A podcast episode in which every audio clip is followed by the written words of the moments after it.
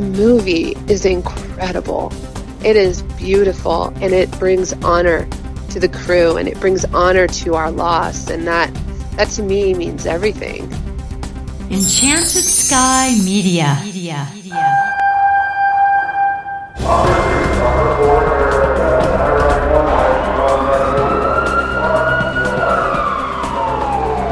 This is Code 3, the podcast for firefighters. Now, here's your host, Scott Orr.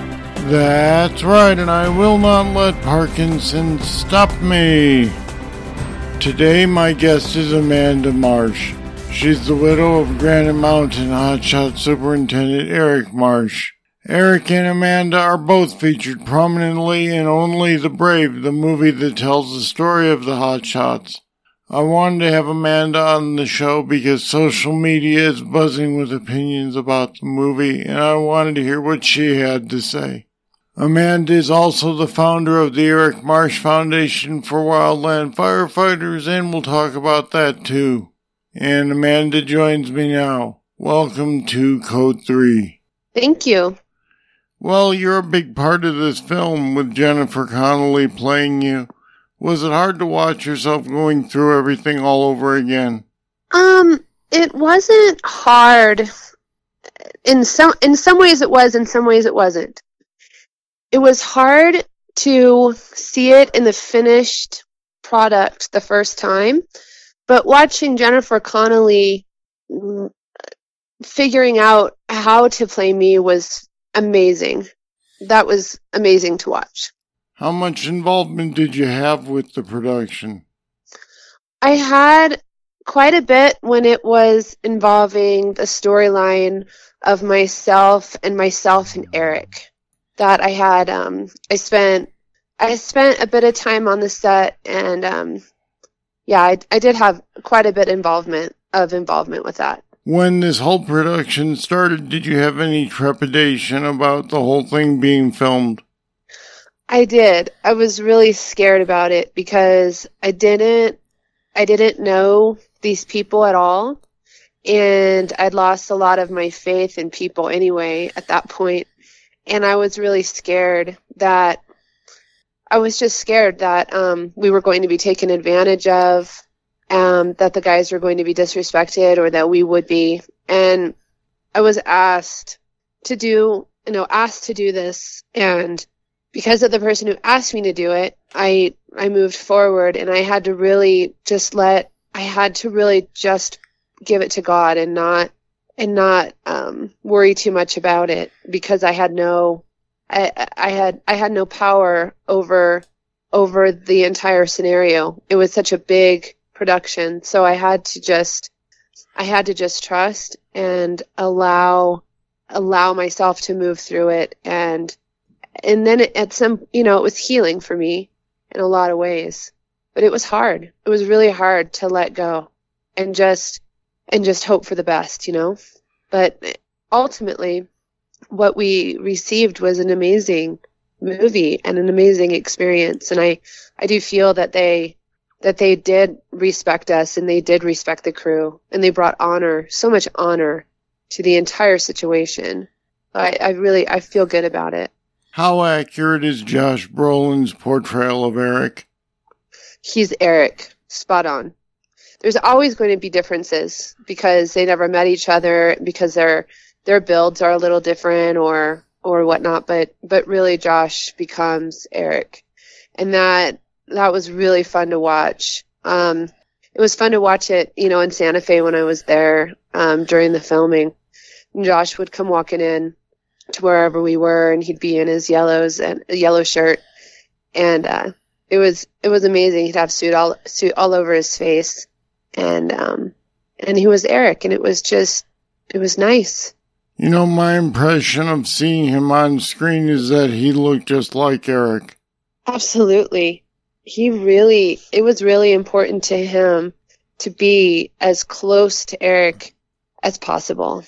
Now, people on social media who haven't even seen the movie yet are saying it's too soon for a movie about the hotshots. How do you respond to that?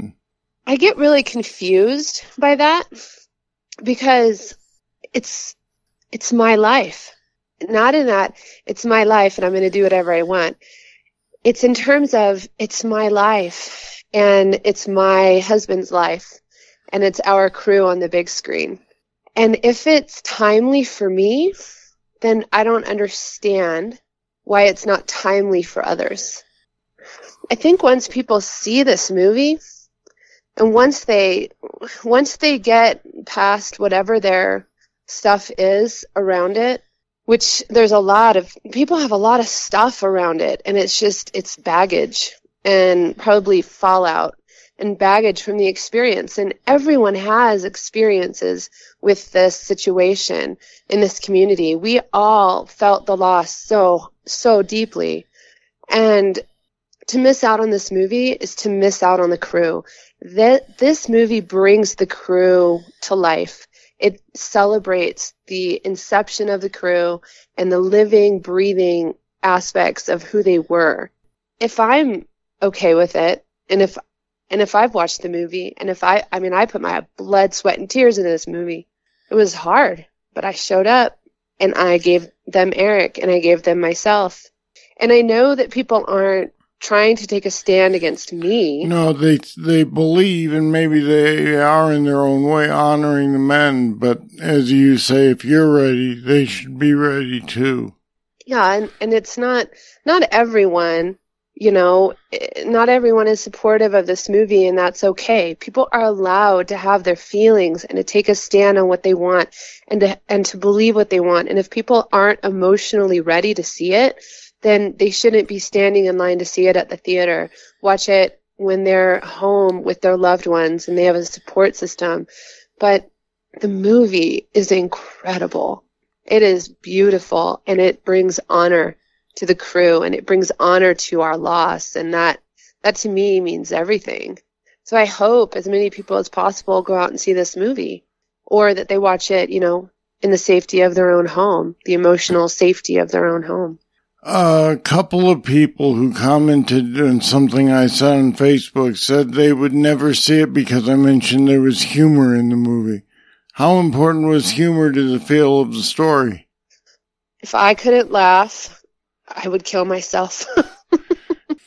if I couldn't have some if if there was no humor, the guys were about humor. The guys were a big joke all the time. They were and on the crew, they were that crew was a walking joke. They loved to just laugh and bug each other and pick on each other and they they they just joked about each other all the time. That's what they did.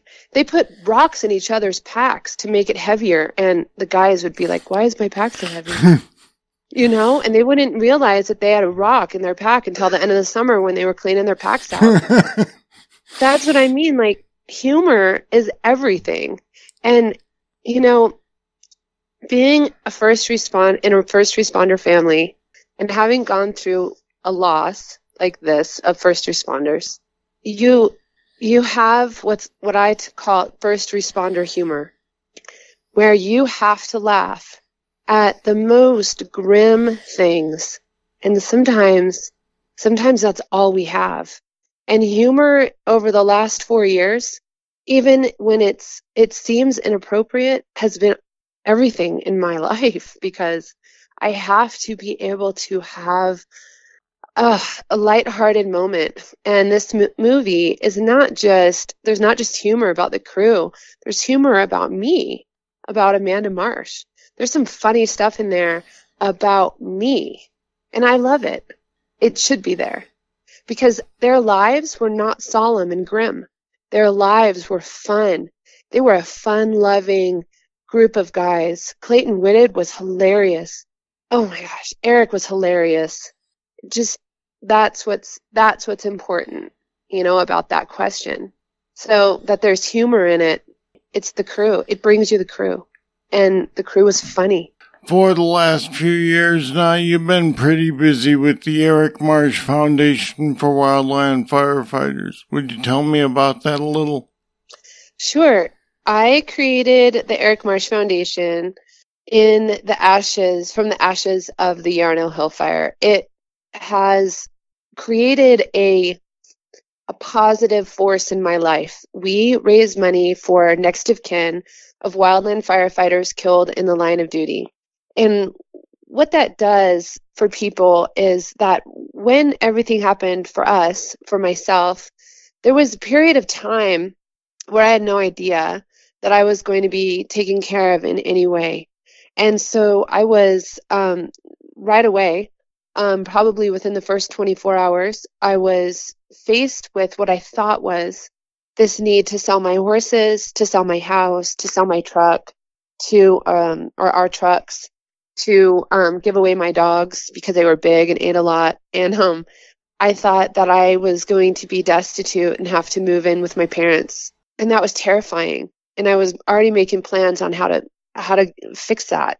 And f- facing having to bury Eric, facing lo- losing him, and facing losing the entire crew, and then putting that on top of it, putting um, my my financial insecurity on top of that, um, was very difficult. And so I created this foundation out of those moments where there was all that financial insecurity for me.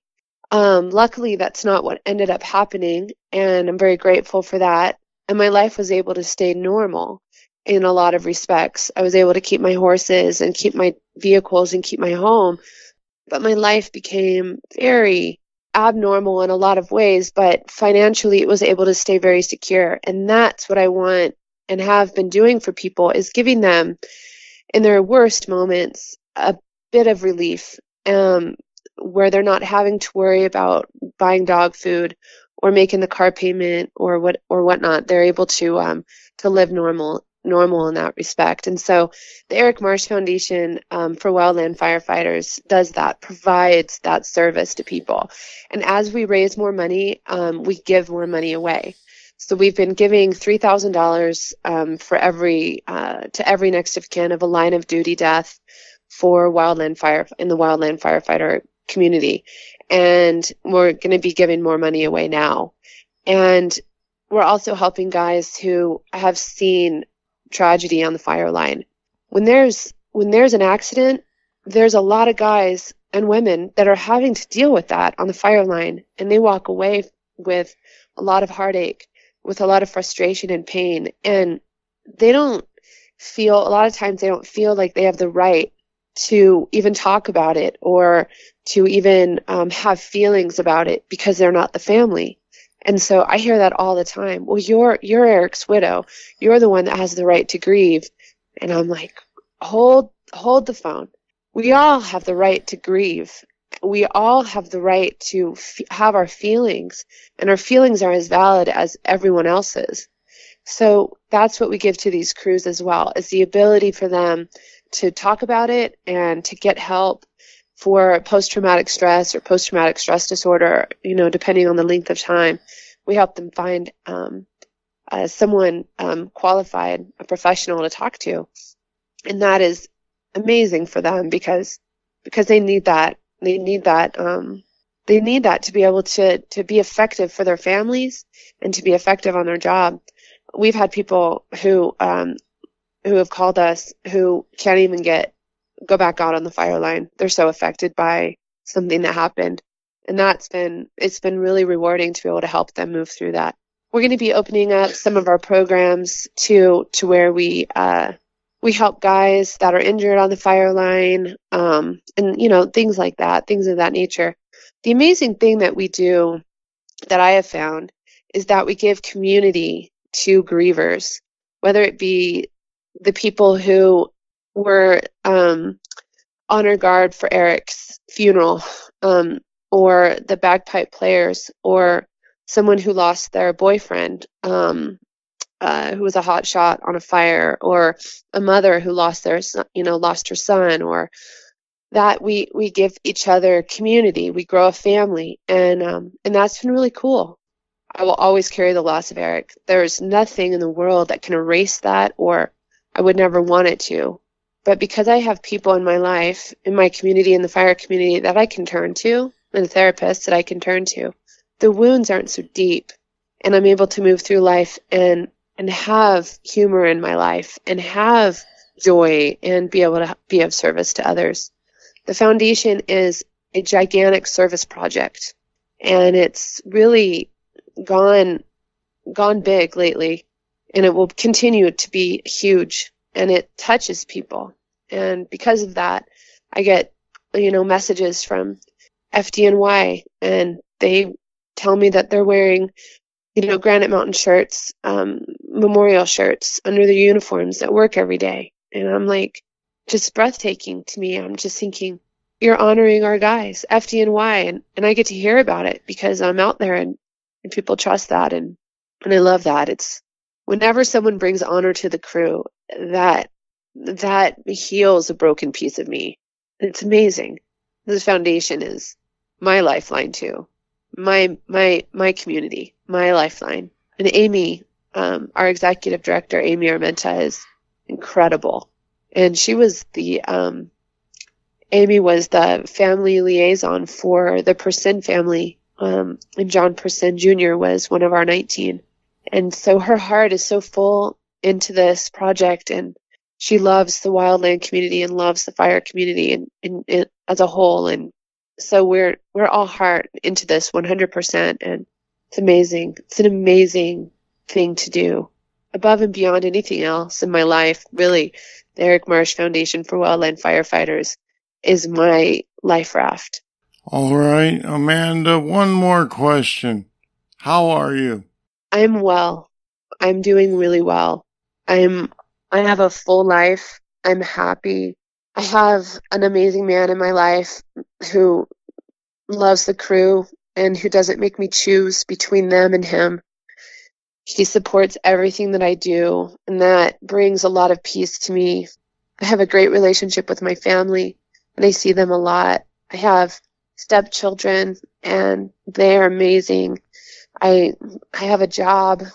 I work with horses, and that that is that fulfills that need in my life. And I have the foundation, and and all of that has turned into a beautiful life.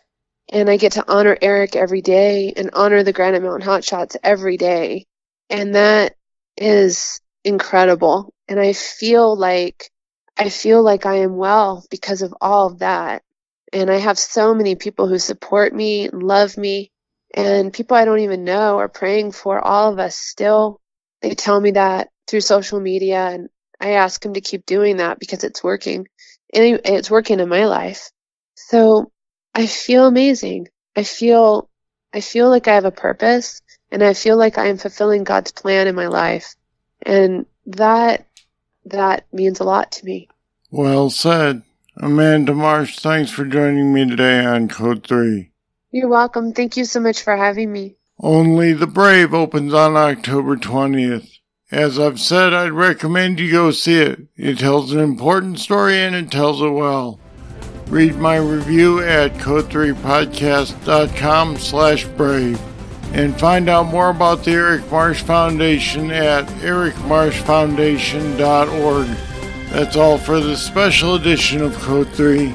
Thank you for listening. I'll be back Thursday with more. I'm Scott Orr, and until next week, see you later. Code 3 is a production of Enchanted Sky Media.